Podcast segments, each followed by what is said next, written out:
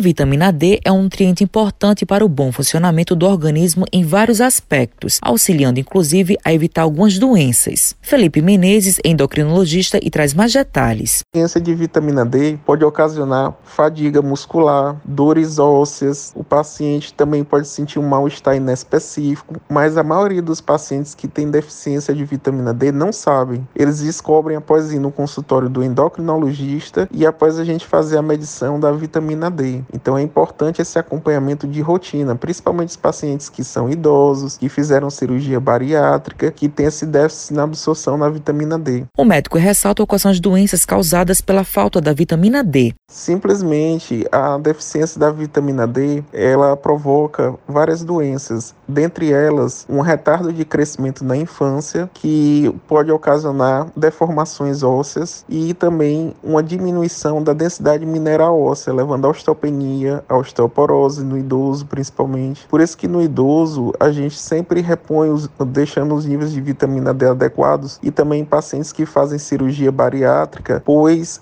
eles têm uma dificuldade na absorção do cálcio. E quando esse cálcio é absorvido, ele vai melhorar a densidade mineral óssea. Com isso, é importante, além da dieta, existem alimentos que têm vitamina D, como peixes, tá certo? Além da dieta, a exposição aos raios ultravioletas. Então, você tomar um banho de sol de cerca de 30 minutos, entre 10 da manhã às 4 da tarde, também ajuda a produção da vitamina D. Caroline Araújo é estudante de 17 anos e conta como descobriu descobriu que estava com baixa vitamina D e quais são os cuidados atualmente. Percebi que a minha vitamina D estava baixa quando a fadiga e o cansaço mais do que o normal foram os principais sintomas do meu organismo. Foi então que eu percebi, né, que precisava mudar minha rotina urgente. O meu médico ele me sugeriu aumentar os níveis de vitamina D. Ele me indicou a exposição ao sol antes das 10 horas da manhã, durante 15 a 20 minutos, três vezes por semana, sem o protetor solar, pois os fatores de proteção acima de 8 eles já impedem a produção do nutriente pela pele. Precisamos lembrar que o nosso sistema imunológico é o responsável pelo combate às doenças, né? Assim, um dos cuidados com a saúde consiste em fortalecer as defesas do nosso organismo. Então, foi aí que eu apostei em uma alimentação saudável e está sendo a melhor opção, me ajudando também no controle de outras condições como pressão alta, colesterol, diabetes e a obesidade. Matheus Silomar para a Rádio Tabajara, uma emissora da EPC, empresa paraibana de comunicação coração.